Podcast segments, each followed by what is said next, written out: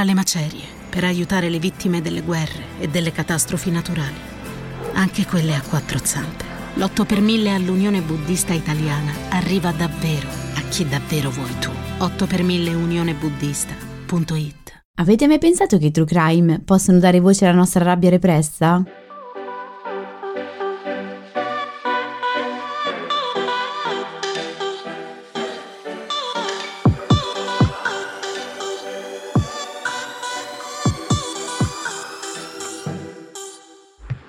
Benvenuti in questo nuovo episodio di TV Therapy, il podcast dove usiamo le serie TV per capire meglio noi stessi, le nostre emozioni, le relazioni, gli impantanamenti vari. Io sono Alessia, psicologa e psicoterapeuta e su Instagram mi trovate come Io non mi stresso. E io sono Giorgia, scrivo di serie TV e su Instagram mi trovate come Tellist, che è un blog che racconta le serie TV come meritano. Allora, tra un paio di giorni è il 31 ottobre, quindi Halloween, e l'anno scorso per l'occasione ci eravamo occupati di horror. Quest'anno invece abbiamo deciso di parlare di un tema o forse un fenomeno, o adesso ci dirai, che da un po' di tempo a questa parte ha attirato la nostra attenzione, ossia le serie TV true crime. Sì, il true crime in generale in realtà, perché anche i podcast vanno fortissimo. È vero, io lo so perché guardando le Murders in the Building è, è, vero. il tema centrale. Esatto. Allora, eh, al di là di Only Murders se ne parla moltissimo in questo periodo e abbiamo avuto l'impressione che gli spettatori, ma soprattutto spettatrici, poi su questo insomma approfondiamo, più appassionati del genere siano accomunati da alcune dinamiche, alcune caratteristiche di funzionamento. Proviamo quindi a fare qualche riflessione su perché ad alcune persone piaccia il genere true crime e mh, quali tasti in particolare vada a toccare. Ma prima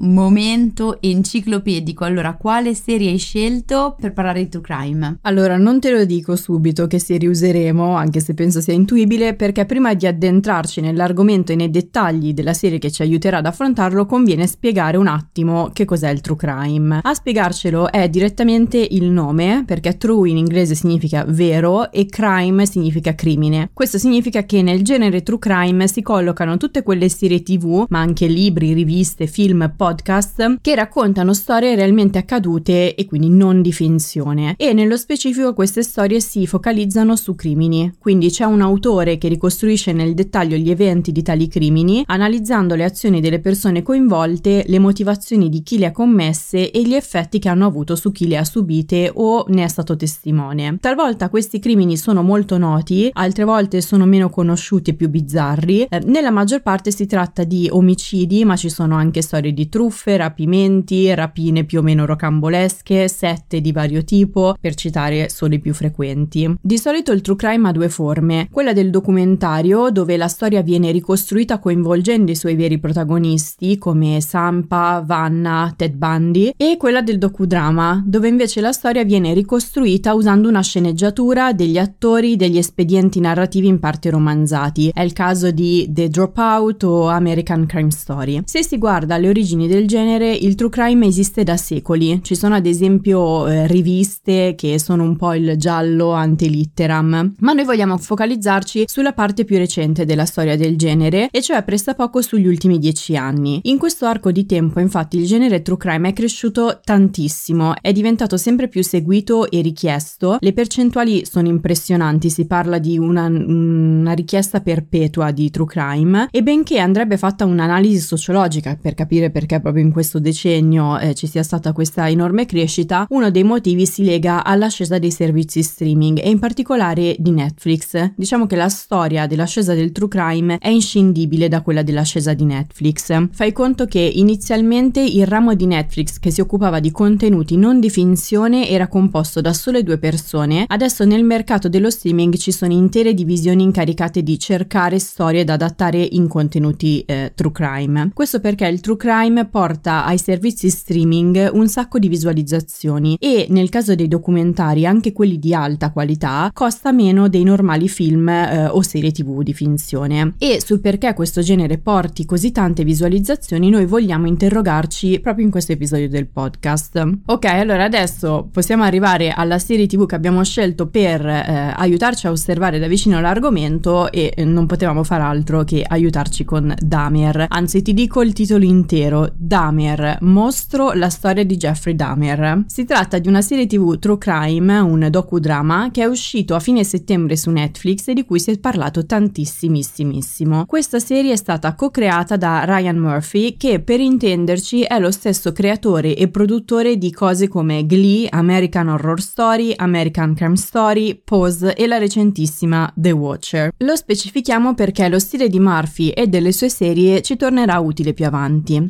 Dahmer, dicevamo, racconta la storia di Jeffrey Dahmer, uno dei serial killer più conosciuti nella storia criminale degli Stati Uniti, denominato anche il cannibale di Milwaukee. Per farla molto breve, eh, Dahmer divenne noto non solo per aver compiuto 17 omicidi tra il 1978 e il 1991, ma soprattutto per le modalità con cui questi omicidi furono compiuti. Le vittime erano infatti tutte ragazzi, qualcuno anche molto molto giovane, e uomini, eh, diversi dei quali neri e omosessuali. Dahmer stesso era omosessuale. E eh, Dahmer fu incriminato, oltre che per omicidio, per violenza sessuale, necrofilia, cannibalismo e per aver smembrato, documentando il processo con delle fotografie, i corpi delle sue vittime, conservandone nel suo appartamento alcune parti, come ad esempio il cranio. Ci siamo fin qui? Sembrerebbe di sì. Ok, spero di essere andata bene perché io sto sudando anche più di quanto abbia sudato con il fantasy e il fumetto, perché so che il pubblico dei true crime è molto appassionato, quindi se ci sono inesattezze, amici del true crime, segnalatecelo, ma non arrabbiatevi.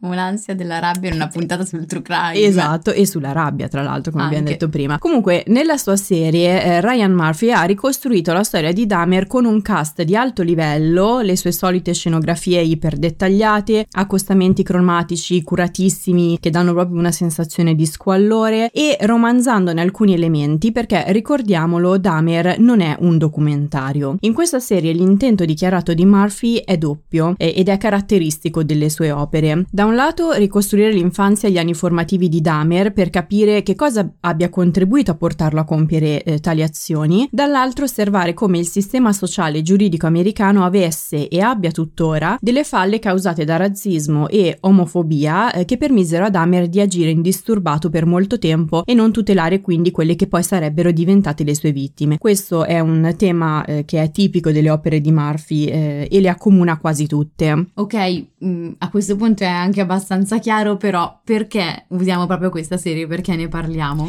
Allora, io faccio una premessa. Dahmer non l'ho vista tutta, eh, ne ho visti i primi episodi, poi l'ho interrotta perché le serie tv di Murphy, eccezione fatta per Feud, mi sono abbastanza indigeste. Si autodenuncia. Mi autodenuncio subito. Noi però in questo episodio non vogliamo focalizzarci sulla trama di Dahmer, non ci serve, quindi per questo io mi sono sentita un po' sgravata dal fatto di doverla vedere tutta. Quello su cui vogliamo focalizzarci sono le reazioni che la serie ha suscitato nel pubblico e che non tutti i true crime innescano. A livello di visualizzazioni, Dahmer è stata vista da moltissime persone. Secondo i dati di Netflix, che ricordiamo non sono verificati, però a breve saranno verificati sei Ho pronta? il tuo post. Sei preparata? Perché leggo i tuoi post. Brava! Eh, dicevamo dal 2 novembre Netflix eh, in Gran Bretagna si, si, è iscritta diciamo all'Auditel britannica e i suoi ascolti saranno rilevati come se fosse un normale canale televisivo. Ecco, eh, dicevamo, secondo i dati di Netflix 56 milioni di utenti hanno visto tutti i 10 episodi di Dahmer nei primi 12 giorni dalla sua uscita, facendola diventare la nona serie anglofona più vista di sempre sulla piattaforma. Poi diciamo che eh, a quegli utenti aggiungiamo quelli che usano Netflix senza avere un abbonamento e quelli che vabbè eh, piratano la serie e il pubblico si amplia ancora di più. Ma soprattutto Dahmer ha fatto discutere tantissime persone. Dopo la sua uscita la serie è stata fortemente criticata per diversi aspetti e tra questi uno dei più discussi è stata la sua parte di storia incentrata sulla personalità e sul passato di Jeffrey Dahmer che secondo molte persone muoverebbe un'empatia rischiosa nei confronti confronti di questo serial killer, il che costituisce un po' un paradosso, perché Dahmer e altri true crime fanno arrabbiare eh, una parte del loro pubblico, però al tempo stesso sembra che non si possa fare a meno di vederli. Sì, allora partiamo dalla ragione più semplice per cui a molte persone piacciono queste serie e questa in particolare, cioè la curiosità. I true crime attraggono istintivamente perché incuriosiscono. Le storie, i crimini che raccontano sono straordinari, nel senso dell'essere fuori dall'ordinario, anche perché altrimenti non ce ne stupiremmo. E questo è un elemento di forte attrattiva, già a partire dai titoli che i contenuti true crime hanno. Poi però, in questa straordinarietà, ci sono degli elementi che ci riguardano più da vicino perché parlano pur sempre del mondo in cui viviamo. Quindi ognuno eh, in queste storie può trovare degli elementi in cui identificarsi che lo colpiscono nell'immediato. Sono poi quelli che ti tirano dentro la serie. Sì, è vero, io l'ho notato soprattutto con eh, Veleno, che credo possa essere considerato il primo podcast true crime ad aver avuto un grande successo in Italia ed è anche l'unico insieme al Dito di Dio, che tra l'altro è sempre di Pablo Trincia e parla del naufragio della Costa Concordia, che io abbia seguito con um, interesse. Ecco, di primo impatto ciò che colpisce di Veleno è la storia, cioè sentire questi bambini sottratti alle proprie famiglie e ai genitori accusati di satanismo e pedofilia con prove quasi nulle, si vede se stessi, eh, i propri figli o nipoti, i propri genitori, via dicendo. E poi Trincia ha un modo di raccontare i dettagli degli ambienti, del contesto, che porta ognuno a vedere in automatico il paesino o la città in cui vive, delle dinamiche sociali conosciute, delle persone conosciute, cioè come se fossero delle specie di archetipi eh, in cui se tu togli il personaggio e ci metti una persona che conosci, ricrei perfettamente il posto in cui vivi. Sì, aggiungerei anche che capire che cosa spinga una persona, un umano come noi a compiere atti criminali è già di per sé qualcosa che affascina. E parentesi, io credo che oltre che affascinante sia anche molto utile perché in realtà eh, permette anche di capire che cosa poi porti a questo tipo di azioni e quindi permette anche, non so, alle leggi eventualmente di muoversi in una certa direzione affinché eh, certi reati vengano bloccati prima che divengano eh, reati. Non so, ad esempio, se venissero inasprite eh, le pene per reati minori, come ad esempio reati su animali, è possibile che alcune persone verrebbero poi fermate prima di arrivare a, a reati eh, più grossi. Questa era un'ipotesi che era stata fatta da sì. un'esperta ne- negli Stati Uniti e che io insomma condivido moltissimo. Ma torniamo al fascino. Ciò che affascina è proprio l'andare dietro la semplicistica immagine del mostro per approfondire quali eventi e quali meccanismi abbiano agito su di lui per portarlo a fare cose così gravi e raccapriccianti e magari cercare di, di decifrare se mh, potrebbe accadere eh, o meno anche a noi. Poi bisogna dire anche che eh, se le storie criminali già incuriosiscono di per sé, il modo in cui vengono raccontate serve ad alimentare ancora di più questa curiosità. Non dimentichiamo che anche i documentari, per quanto reali, sono costruiti seguendo una struttura narrativa ben precisa che invita a seguire tutti gli episodi o magari a soffermarsi su determinati dettagli, non so, gli episodi lasciati in sospeso alla fine o magari dei flash che tornano di volta in volta, delle espressioni non verbali dei protagonisti che vengono particolarmente evidenziate, fa tutto parte di uno stile narrativo ben, ben preciso, tant'è che nella creazione di documentari si stanno inserendo sempre più figure professionali che in genere si incontrano nelle serie di finzione, anche perché non dimentichiamo che soprattutto per i servizi streaming più tu resti lì a vederlo, più eh, loro hanno visualizzazioni, ecco, quindi devono incentivare anche questa cosa. Un problema molto spesso che io riscontro nei documentari di Netflix è che la storia viene protratta veramente per lungo tempo. In Dahmer, che non è un documentario, c'è ad esempio una tendenza di Murphy a fare vedere un decimo delle cose raccapriccianti che il protagonista fa, non so, una goccia di sangue, un barile chiuso e poi lasciare il resto all'immaginazione. Però andiamo più in profondità perché dopo la curiosità, l'altra grande caratteristica del true crime è che in sostanza insospettabilmente è un genere rassicurante. Sì, appare paradossale, ma il true crime in un certo senso rassicura. Perché? Perché mostrando le dinamiche del crimine che viene commesso consente di capirle o avere la percezione di averle capite, quindi di registrarsene nella mente e avere l'impressione quindi di averle pronte all'uso nel caso in cui dovessimo trovarci eh, nella stessa situazione. Come se, guardando un true crime, mettessimo via via nella nostra cassetta degli attrezzi gli strumenti necessari per essere più sicuri di saper fiutare una determinata situazione di pericolo oppure di sapere come uscirne. Del resto si tratta di situazioni così fuori dall'ordinario, come dicevamo prima, e per fortuna aggiungerei, che dinanzi a queste storie ci sentiamo scoperti, sprovvisti di risorse. E così guardandoli ci sembra di padroneggiare un po' meglio la situazione e ci sentiamo quindi più attrezzati, anche un po' più furbi, ma su questo poi eh, torniamo, e in parte abbiamo l'impressione che si abbassi il rischio che a noi possa capitare. Ci sentiamo meno sprovveduti. E qui mi vengo in mente anche un po' da sola, mi porto come esempio. Io non sono una grande fan del genere ed è veramente raro che io ascolti o guardi dei true crime, ma se c'è un caso di rapimento di bambini o di bambini scomparsi, io mi leggo tutti gli articoli esistenti sull'argomento. E mi sono autoanalizzata perché non riuscivo a capire perché mi volessi fare così del male, perché dovessi premere sulle mie ansie e mi sono resa conto che al contrario leggere aveva un effetto calmante su di me, cioè facevo un check nella mia lista mentale delle cose da non fare in modo da evitare che capiti. Quindi ho una lista mentale aggiornata degli errori da non commettere. Però visto che il singolo caso non fa statistica, pur essendo interessante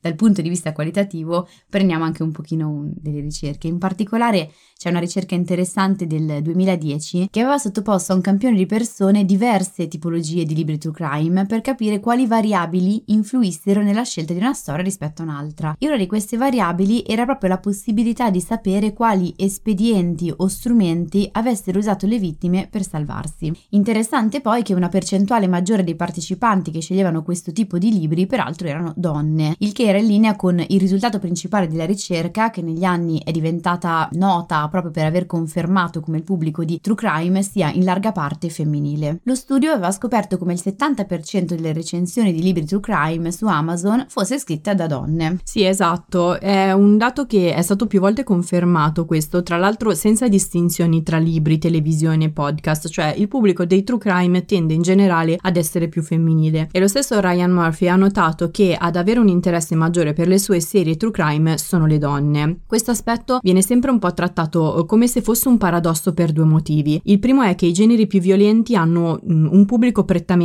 maschile, anche perché, secondo alcune ricerche, le donne tendono a provare maggiore disgusto alla vista di dettagli raccapriccianti. Il secondo eh, motivo è che le vittime dei crimini eh, che i true crime raccontano sono il più delle volte donne. Sembra strano quindi che una spettatrice sviluppi una passione per un tipo di storie che le mostrano cose molto brutte che nella realtà sono capitate ad altre donne e che potenzialmente potrebbero capitare anche a lei. Il punto però sta proprio qui. Immaginarsi nella stessa situazione e rassicurarsi che a me non capiterà mai perché ormai ho capito come funziona, oppure che se quella persona ce l'ha fatta, allora osservandola posso farcela anch'io. È come cioè se osservando bene il comportamento delle altre vittime si potesse evitare di diventare vittime a propria volta. La cosa curiosa peraltro è che, stando alle statistiche, le vittime di crimini sono in maggioranza di sesso maschile. L'ipotesi scientifica è che le donne abbiano più paura di diventare vittime di criminali perché in certi tipi di aggressione come gli stupri, proprio le donne eh, sono più frequentemente vittime e poi perché i crimini più rari e inusuali e che perciò vengono riportati dai media, hanno più risonanza, hanno il più delle volte vittime femminili. Però forse c'è qualche altra spiegazione al perché siano le donne donne a, a, fruire maggiormente i contenuti true crime. Sì, allora è difficile poi dirlo con certezza anche perché le donne non è un'entità univoca, ma è un genere che contiene al suo interno molte persone diverse. Io non ho trovato dati specifici in merito, però mi è sembrata interessante una riflessione che, che ho letto, quindi consideriamo che non è metodo scientifico, ma un'opinione, mh, mm,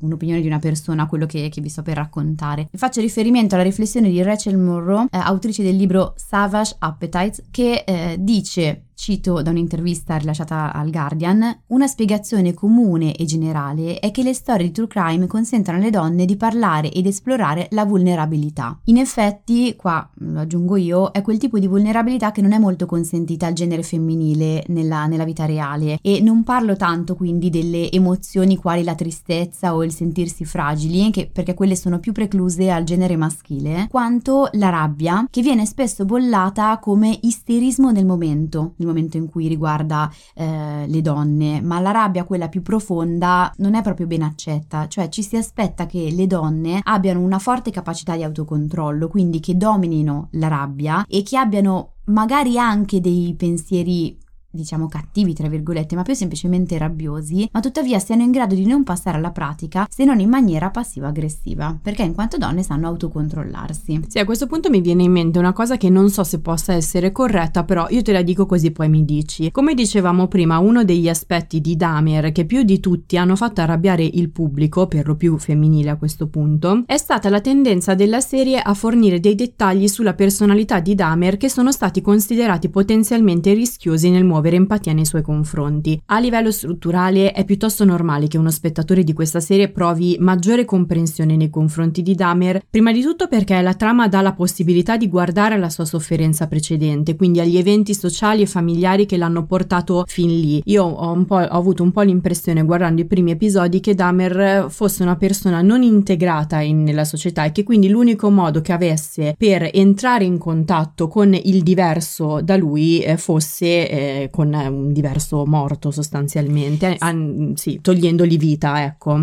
E sì, questo aspetto qua tra l'altro è sempre da, da considerare, cioè noi non proviamo empatia per lui assassino e serial killer, noi proviamo empatia per la sua parte prima, per la parte più fragile, per la parte bambina che eh, ha subito tutta una serie di, di situazioni che, eh, di difficoltà. Questa dissociazione è importante da tenere a mente, quindi quando qualcuno dice ho provato comunque empatia nei confronti di Dahmer, dobbiamo ricordarci che non è il Dahmer serial killer, ma è il Dahmer pre, cioè se noi lo avessimo incontrato prima di compiere quegli atti e avessimo conosciuto tutto il retro, probabilmente ci avrebbe mosso empatia. Sì, che è una caratteristica che poi ci permettono appunto le serie tv, ma anche i film, i libri, cioè di scoprire i trascorsi dei personaggi per capirli meglio, però se questa caratteristica è tipica anche di altri true crime, la particolarità di Dahmer è che questo serial killer non ha negato né si è vantato dei, dei propri crimini. Quando alla fine del primo episodio viene arrestato, lui dice proprio per quello che ho fatto dovrei essere morto. Lui non, non oppone praticamente resistenza nel momento in cui poi viene immobilizzato. Ecco, questa critica al fatto che Dahmer muovesse un'empatia pericolosa nei confronti di, di questo serial killer, ho avuto un po' l'impressione che fosse dettata in alcuni casi da una specie di rabbia repressa, da un fastidio rispetto al fatto che Dahmer faccia cose mostruose ma non venga definito come un mostro. Mostro è una parola molto utilizzata da di, tanti true crime crime e, e in generale da, dalla cronaca nera e quindi dal fatto anche che nella serie non ci sia un accanimento nei suoi confronti. Qualcosa del tipo Dahmer non meriterebbe comprensione per le cose che ha fatto, per non aver controllato i suoi impulsi e invece le persone provano empatia per lui. Perché la sua rabbia, le sue emozioni vengono comprese e io invece devo tenermele per me? E arriviamo quindi alla rabbia repressa, ricordando sempre che comunque... Eh, Quest, questo moto di rabbia impedisce poi di capire che empatia non significhi giustificare le cose che, che vengono fatte, ma è cogliere che nella vita sono accadute alcune cose che poi per una serie di altre ragioni dinamiche esterne che magari non hanno fermato, non hanno saputo cogliere, perché socialmente, dicevamo prima, non c'era una grossa attenzione a tutta ehm, la popolazione nera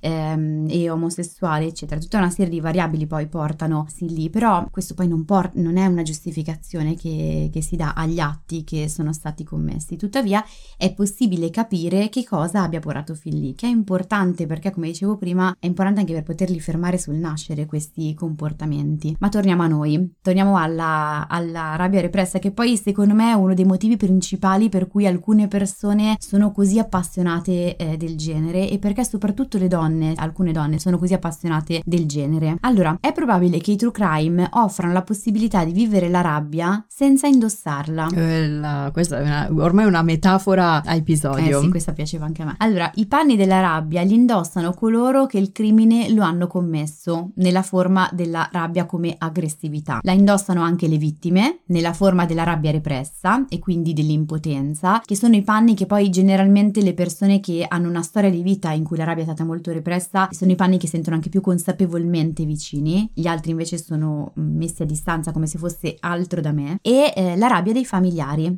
nella forma della rabbia disperata e del senso di ingiustizia che spesso genera una rabbia da risarcimento, per cui è venuta nella mia vita un'ingiustizia e ora meriterei un risarcimento. Questo vale ovviamente per i crimini, vale però per la vita anche delle persone che sono appassionate del genere, in molti casi. È un tipo di rabbia questa qui dei familiari di cui si è molto parlato rispetto poi all'uscita di Dahmer. Sì, perché una delle critiche era che non eh, ci fosse stato un adeguato... Era che le, vedendo appunto una rappresentazione così di Dahmer e un successo simile della serie con molte persone che avevano una, molta enfasi nei confronti della serie in generale e in particolar modo del suo protagonista, i familiari delle, delle vittime, delle persone persone uccise da Dahmer dicevano io rivisto, sto rivivendo un trauma, cioè per voi è intrattenimento, per me invece è un riaprire una ferita. Ci sta, io qua mm, apro un'altra parentesi che secondo me invece è molto importante, anche il pezzo del capire quale empatia possa suscitare, non solo perché, come dicevamo, riguarda la storia prima e quindi permette insomma di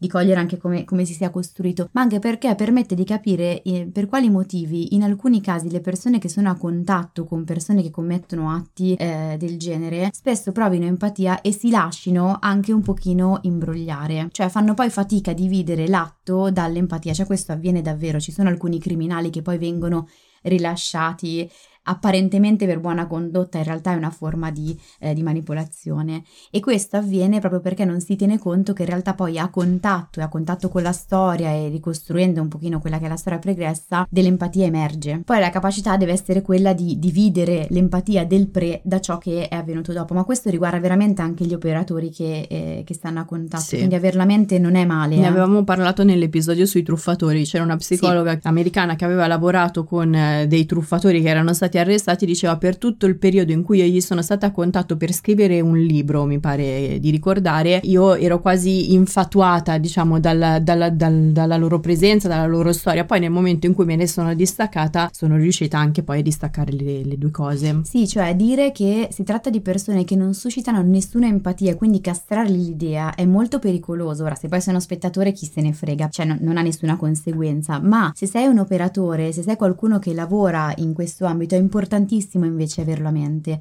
avere a mente che suscitano empatia, che ci sono certi tipi di empatia che sono più tipici di una personalità eh, antisociale o di un disturbo narcisistico nell'area si dice maligna che quindi va verso l'antisocialità o tipi di empatia di altro tipo perché alcuni vanno nell'area della manipolazione, altri decisamente meno. E eh, se ti perdi dentro quell'empatia e non ti rendi conto, non riesci poi a scindere la realtà dei fatti, eh, rischi poi di, di, ammorbidirti eccessivamente, anche per quanto riguarda poi le, le pene. Però vabbè, questa è proprio una parentesi. Però ecco, castrare le idee molto spesso poi non ci permette di tenere a mente la complessità del, del fenomeno. Ripeto, se siamo spettatori, chi se ne frega tutto sommato, mh, mm, insomma, rimaniamo un po' lì fermi, però non, non accade nulla. Se siamo operatori, tenere a mente questo aspetto è molto importante. Ho fatto una digressione lunghissima, però torno un pochino pochino sulla, sulla rabbia repressa. Allora, credo che i true crime piacciono principalmente alle persone che hanno un po' queste caratteristiche, ossia la sensazione di aver vissuto delle ingiustizie e dei torti immeritati una forte rabbia che tuttavia sentono di non poter esprimere perché nella vita, mh, o comunque la vita gli ha insegnato, qualcuno gli ha insegnato nella vita, che devono sempre comportarsi in maniera molto perfetta e molto misurata, cioè essere a modo, quindi la rabbia non è contemplata. Quindi i true crime parlano a diverse parti di queste persone che nella maggior parte dei casi appunto dicevamo sembrano essere donne, senza tuttavia unirle in un tutt'uno. Quindi diciamo che ci sono diversi tipi di rabbia che vengono un pochino ripresi ma spalmati tra chi ha commesso il crimine, le vittime, i familiari, perché unirle metterle in un tutt'uno sarebbe per la persona molto spaventoso ma soprattutto inaccettabile perché se sono perfetta e perfetta devo essere non posso arrabbiarmi e non posso avere men che meno moti aggressivi e poi vabbè anche empatia nei confronti di chi invece quei moti aggressivi li esplicita in maniera così forte. Sì, tra l'altro negli articoli che mi è capitato di leggere da parte di giornaliste che cercavano di spiegarsi la propria passione per il true crime, un elemento molto comune era il fatto che loro da piccole avessero una fascinazione per queste storie un po' così così diversi da, dal solito, cioè non sono per fiabe, diciamo, ecco, ma non potessero esprimerla perché si sentivano strane e, e giudicate ad esprimerla. Comunque quello che hai detto mi rimanda tra l'altro a un altro aspetto che incide molto, ossia il senso di superiorità. Guardare true crime fa sentire di essere delle persone migliori rispetto alle vittime, perché guardandole da fuori viene spesso da chiedersi ma come abbiano fatto a finire in situazioni che noi riconosciamo subito come pericolose. Sì, um, infatti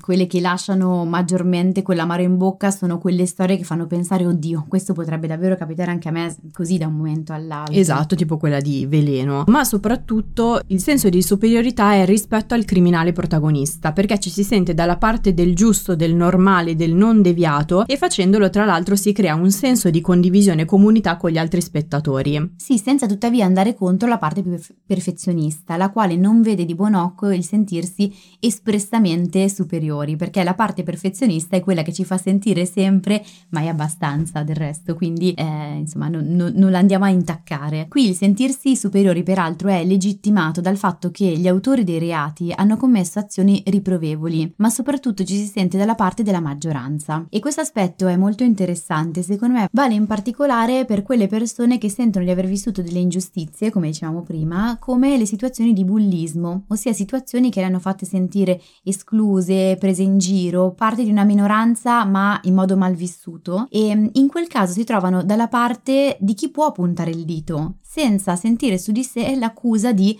farlo sul più debole, perché chi commette reato inevitabilmente è visto come il più forte e per una volta quello tra virgolette strano, canzonato, fuori dal gruppo non sono io, è come invece è avvenuto in passato. Finalmente qualcuno se la prende con i più forti, quindi penso soprattutto a quei true crime che non pongono toni più equilibrati giornali- del giornalismo d'inchiesta, ma a quelli che si soffermano su parole come mostro, indecente, e scioccante, scioccante e così via, cosa che in alcune persone generano una vera e propria forma di piacere. Voi osservate se siete tra i fan del true crime, osservate in quali momenti So che è difficile perché bisogna fare una buona autoanalisi e lasciare andare anche parti di sé che non sempre sono accitatissime, ma provate a puntare l'occhio quali, su quali sono i momenti in cui provate più un brivido quasi di, di piacere, di, di piacevolezza, di, di, soddisfazione davanti eh, alla serie. E molto spesso davanti a queste parole le persone, alcune persone soprattutto che arrivano da certi tipi di storie, provano un certo tipo di piacere e soddisfazione perché sentano, sentono che finalmente è stata fatta un po' di giustizia. Quindi quello che viene accusato sullo schermo non è solo il criminali di turno, ma quelli che sono stati i miei aguzzini, i miei bulli. Chi rientra in questa dinamica in genere è anche meno incline a comprendere le motivazioni per cui si arriva a figli, che poi è il discorso che facevamo prima, cioè il motivo per cui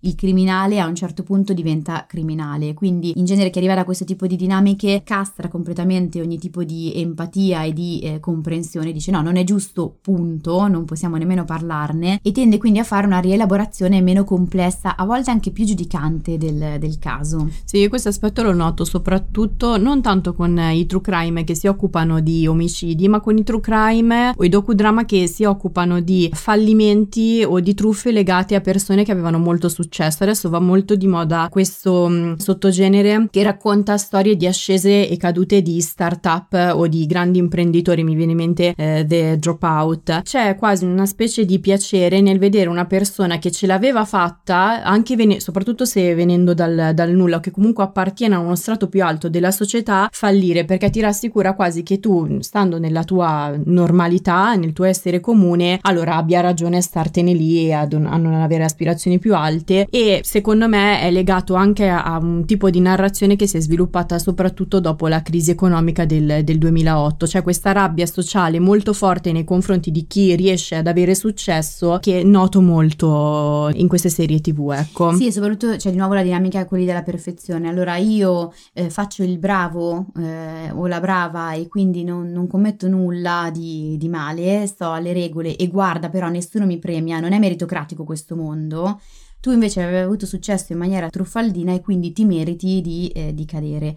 Che poi il punto non è che non sia, eh, insomma, vero, mm-hmm. cioè ovviamente una persona che ottiene un successo truffando gli altri merita una, poi un, una pena, insomma si tratta di, di, reati, ma il punto sta lì poi secondo me che è interessante perché noi poi ricordiamo sempre che usiamo la tv terapia per capire meglio noi stessi. È interessante poi andare a osservare chi mette l'accento proprio di, di piacere, di, di soddisfazione, quasi come se quello che vede sullo schermo sia un risarcimento rispetto a ciò che ha vissuto nella vita o rispetto al basso gradino in cui sente di dover rimanere, a cui sente di essere relegato. Sì, esatto. Poi ci sono naturalmente altri fattori che incidono sul successo dei true crime, me ne viene in mente qualcuno. Gli attori sicuramente fanno la loro parte, perché nel caso di Dahmer eh, qualcuno sostiene ad esempio che Ivan Peters, che poi è quello che interpretava um, Colin Zabel in uh, Mare of Easttown, è bravissimo, è um, molto presente poi soprattutto nelle serie tv di um, Ryan Murphy, una specie di suo attore feticcio, quindi chi ha seguito prima le serie tv di Ryan Murphy ha seguito Dahmer anche perché c'era lui come protagonista e qualcuno sostiene in maniera molto critica che Evan Peters abbia avuto un ruolo fondamentale nel portare alcuni spettatori a empatizzare con Dahmer e quindi si sia confuso un po' il piano dell'interprete con quello del personaggio, oppure il fatto che eh, le storie che raccontano i true crime, per quanto spesso siano già molto note, lasciano sempre o quasi sempre degli elementi nebulosi, dei dubbi, delle parti di trama irrisolte che consentono di giocare un po' ai detective, far lavorare il cervello e quindi sentirsi attivi nella visione e trarne un senso di soddisfazione, soprattutto se poi alla fine i pezzi della storia vanno a posto, ma anche se non vanno a posto, poi comunque si continua a rimuginare, secondo me non è stato così, secondo me c'è qualcosa sotto e tra l'altro spesso questo porta poi a non trarre piacere solo dal consumare quella serie specifica perché si vanno poi a cercare altri contenuti correlati alla storia che racconta. Il caso di Damer ad esempio è una specie di pacchetto audiovisivo, cioè la serie e poi ci sono tutti attorno i documentari di Netflix e non, altri film di finzione, gli approfondimenti su YouTube, i podcast che trattano la storia di Jeffrey Dahmer e questo crea anche un senso non solo di condivisione ma anche di intimità e familiarità tra il pubblico e il caso criminale in questione. Sì, e poi ci si sente parte di, di un gruppo. Cioè, e soprattutto se si arriva da storie in cui si è sentito di essere spesso esclusi, spesso inferiori, spesso inadeguati, mai abbastanza, di sentirsi finalmente parte di, di un gruppo, in qualche modo essere accettati anche per questo, giova e quindi unisce anche oltre insomma, la, la visione poi della, della serie o del, dell'ascolto del podcast. E mh, non dimentichiamo poi mh, che, come avevamo forse detto per le storie horror, i true crime consentono, tra virgolette, di vivere delle esperienze spaventose per le quali si prova curiosità standosene però al sicuro sul divano, quindi hanno sì una funzione catartica, ma senza metterci direttamente in pericolo. Quindi per alcune persone le storie criminali sono delle montagne russe perché fanno vivere in maniera simulata delle paure che non sono davvero pericolose o letali per, per chi le guarda, o allo stesso tempo danno la possibilità di vivere la rabbia agita quindi anche da parte del, del serial killer o insomma del, del, truffatore anche in altri casi, senza tuttavia agirla direttamente. E così facendo mettono in circolo adrenalina e procurano quindi uno stress che si potrebbe definire positivo, quindi con tutta una sua piacevolezza. Sì, un articolo definiva questo stress simile allo stress di quando si gioca a nascondino da piccoli, che per me era stressantissimo, cioè io odiavo giocare a nascondino. Però hai citato una cosa che è importante che mi veniva in mente prima quando dicevi delle storie a cui non è stato consigliato sentito accedere da, da piccoli.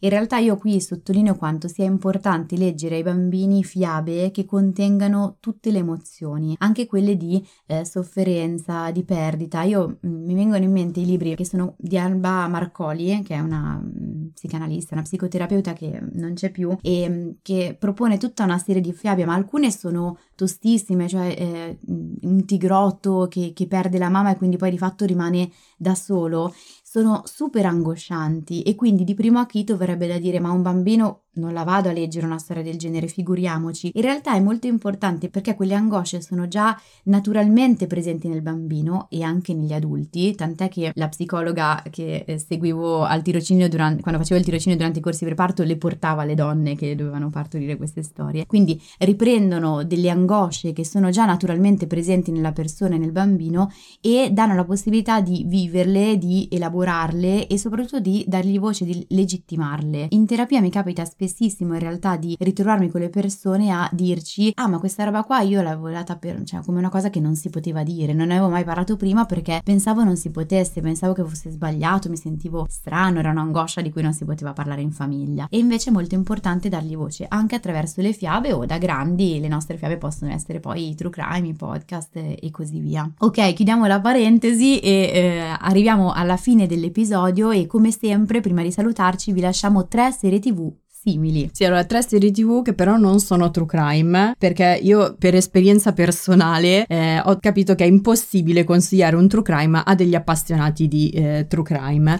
E quindi ho preferito, cioè tu dici, guarda, c'è quella serie, no, ma io mm, l'ho già vista e ho già visto pure le serie del, eh, del 15-18, quindi ho preferito orientarmi su titoli eh, che ci permettono di capire meglio i meccanismi di cui abbiamo parlato e magari farci un po' più caso quando si guardano o ascoltano True Crime e guarda caso eh, sono titoli comici. Sì, anche perché il genere comico, come ci eravamo detti in altri episodi, è comunque catartico a modo suo in altra maniera, cioè permette di vivere quelle emozioni senza però quel senso di pesantezza che spesso eh, associamo. Sì, e poi io trovo che proprio il fatto di calcare la mano su determinati meccanismi del true crime permettono poi di riconoscerli nel momento in cui tu poi vai a vedere un true crime vero. Comunque la prima è American Vandal che al momento si trova su Netflix. È una serie tv del 2017 che ha la struttura di un falso documentario true crime. Quindi per intenderci una specie di parodia di docuserie come eh, Making a Murder. Ognuna delle due stagioni è ambientata all'interno di un diverso liceo dove è appena accaduta una cosa divertente per noi ma grave per la scuola. Tipo nella prima eh, un vandalo ha disegnato dei peni sul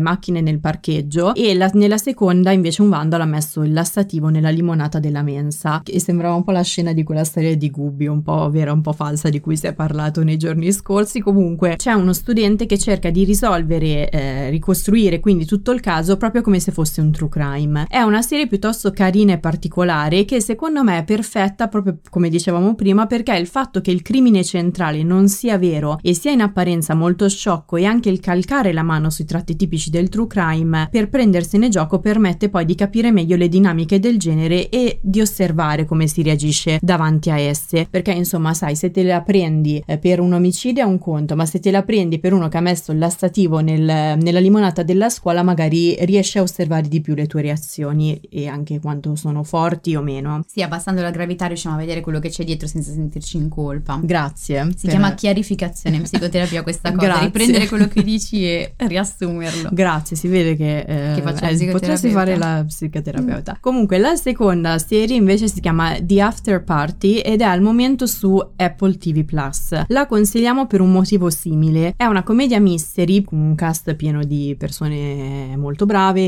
e famose che parte da una rimpatriata tra ex compagni di liceo e culmina con un omicidio, che guarda caso è l'omicidio della persona più famosa del gruppo. Gli episodi ricostruiscono l'accaduto per capire chi l'abbia commesso stesso, ma in maniera un po' particolare, perché ogni episodio viene raccontato dal punto di vista di un personaggio diverso che si immagina gli eventi secondo i canoni di un diverso genere televisivo. Quindi c'è chi racconta la serata sotto forma di musical, chi eh, come procedurale poliziesco, chi come film d'azione, thriller psicologico, cartone animato e così via. La parte utile di questa serie è che l'analisi dell'omicidio diventa per i personaggi un veicolo per cambiare vita, movimentarla, riprendere in mano le proprie aspirazioni, che anche questo è un filone che è emerso negli ultimi tempi e di cui fa parte anche Only Murders in the Building. Mm, mitica. E che comunque dà voce a un'altra parte eh, di o chi è appassionato di serie o che comunque ha le dinamiche, quella del risarcimento di cui parlavamo prima, perché molto spesso è una dinamica molto stagnante, quindi tendo a rimanere fermo lì e a rimuginare costantemente sulla mia rabbia, però di fatto mi tiene fermo perché sto a controllare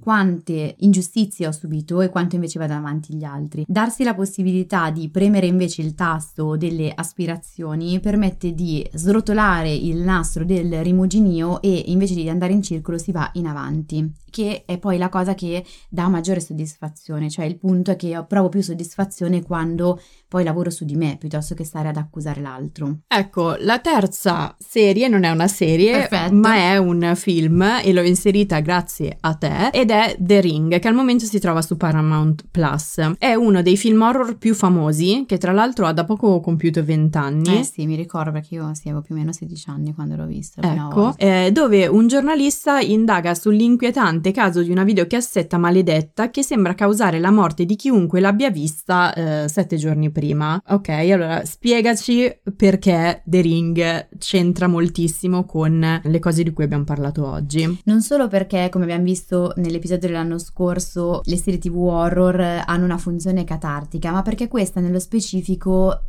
parla di rabbia repressa. Allora, eh, in brevissimo, la trama è quella di una bambina che è stata chiusa in un pozzo. Altre persone trovano una videocassetta con dei frammenti di video che inizialmente non si capiscono, ma nel momento in cui si finisce di vedere questa videocassetta, la televisione si accende di botto, ansia per noi adolescenti all'epoca a controllare le televisioni che fossero ben spente la sera. La televisione si accende di botto, lei esce dalla televisione e uccide eh, il malcapitato che aveva appena visto la videocassetta. Urca. Mi permetto di fare uno spoiler sul finale, mi auguro che dopo vent'anni non sia più un vero e proprio spoiler. Cioè noi consigliamo e spoileriamo nello eh, stesso momento. Sì, vabbè, okay. eh, vabbè, se mai spegnete, però eh, se non avete visto dei ring e vi interessa vederlo. No, c'è qualcuno che dice che dopo un tot di anni lo spoiler è consentito. Ok, allora a posto, cioè ha perso i diritti. Sul finale i protagonisti si salvano perché? Perché duplicano la videocassetta e il messaggio è quello di dare ascolto a quelle che sono le inquietudini, la rabbia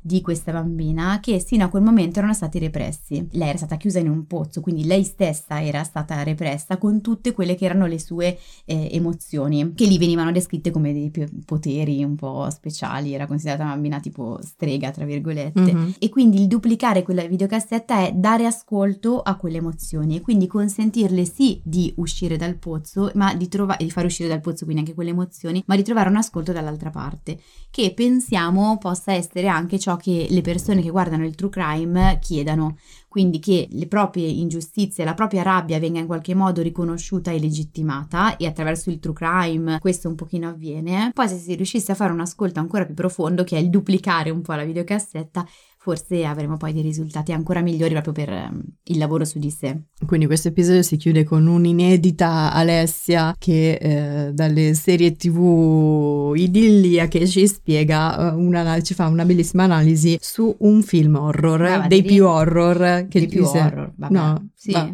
Sì. Vabbè, è uno dei più famosi, sì, questo sicuramente. Beh, all'epoca mi aveva fatto molta paura, eh, al contrario di The Blair Witch Project, che insomma eravamo andati a vedere con immensa Brividi angoscia. per Alessio esatto, adolescente. Tantissimo, eravamo andati eh, con immensa angoscia al cinema, dimostrando anche che avevamo l'età per vederlo perché era vietato sotto un tot, quindi con tutta l'ansia ci bloccheranno, non ci bloccheranno, eccetera, ma non faceva così paura poi. Mm, sei temeraria, forse potresti vedere Peaky Blinders. No, Comunque... No, The Ring invece mi sembra che mi avesse angosciato all'epoca, in effetti. Ti aveva angosciato? Eh, non lo so, io non l'ho visto. Eh, la sera prima di andare a dormire controllavo la televisione che, cioè, che non si accendesse. Ma ancora oggi in realtà mi deve essere rimasto un retaggio perché io, io no. Sono stati messi sulla mia televisione dei LED che si accendono ogni tanto a caso, non si capisce perché nel mezzo della notte e secondo me c'è una parte di me che eh, riminiscenze di The Ring dice madonna si è accesa la televisione. Arriva la bambina. Sì, eh, però tu potresti spiegarle che potresti ascoltare, eh, se lei aveva bisogno di essere ascoltata tu potresti farcela. Allora però prima devi duplicare la videocassetta, se no ti salta addosso non c'è tempo, con quei capelli davanti ah. non c'è tempo. Eh, bisogna ma mi sta venendo in mente un, una roba di una roba che ho visto recentemente, tra l'altro uscita per Halloween, eh, di Lycanthropus di Marvel, che, che mh, c'è lui che si trasforma e, e, dice a una persona che non vuole uccidere, prima che ti salti addosso tu guardami negli occhi, perché se tu mi guardi negli occhi io riconosco e, e non ti salto addosso e non ti uccido. Ma The Ring se la guardavi negli occhi morivo, quella era un'altra roba. Qua adesso Stiamo facendo confusione. confusione. Scusate amici di The Ring, qua adesso entro in confusione, mi confondo con Medusa, vabbè, insomma. Vabbè. ok, siamo giunti alla fine in maniera rocambolesca di questo episodio. Stiamo sempre più divagando nel corso degli episodi. Ci vediamo al prossimo episodio. Se avete dubbi, domande, curiosità su come vi fanno sentire le serie TV che state guardando, ci trovate ogni mercoledì su Instagram, sui canali Tellist con la Y e su Io non mi stresso. E vi ricordiamo che la TV Therapy esiste anche come terapia di gruppo, quindi se volete rimanere aggiornati sui gruppi in partenza o inserirvi in lista d'attesa, seguite il podcast o iscrivetevi ai nostri canali. Al prossimo episodio. Al prossimo episodio. Avete mai... Cominciamo. Senti lì. Ah, tocca a me. Scusa. Vabbè. Che per intenderci è lo stesso creatore e produttore di Glee, American Horror Story e American Crime Story, Pose. Ne siete tanti. Questa serie tv è stata co-creata da Ryan Murphy. non riuscivo più a fermare. Scrive tutti i titoli di Netflix. Prolifico Ryan Murphy. Glee è un true crime di quelli Eh, potenti. mamma. Beh, in effetti con tutta la gente che è morta Mamma su... mia, che angoscia. ci tornerà utile più avanti. No, ce l'avevo Aria. fatta. In campagna, per sostenere un'agricoltura senza veleni e senza sfruttamento, l'8 per 1000 all'Unione Buddista Italiana arriva davvero a chi davvero vuoi tu. 8 per 1000 unionebuddista.it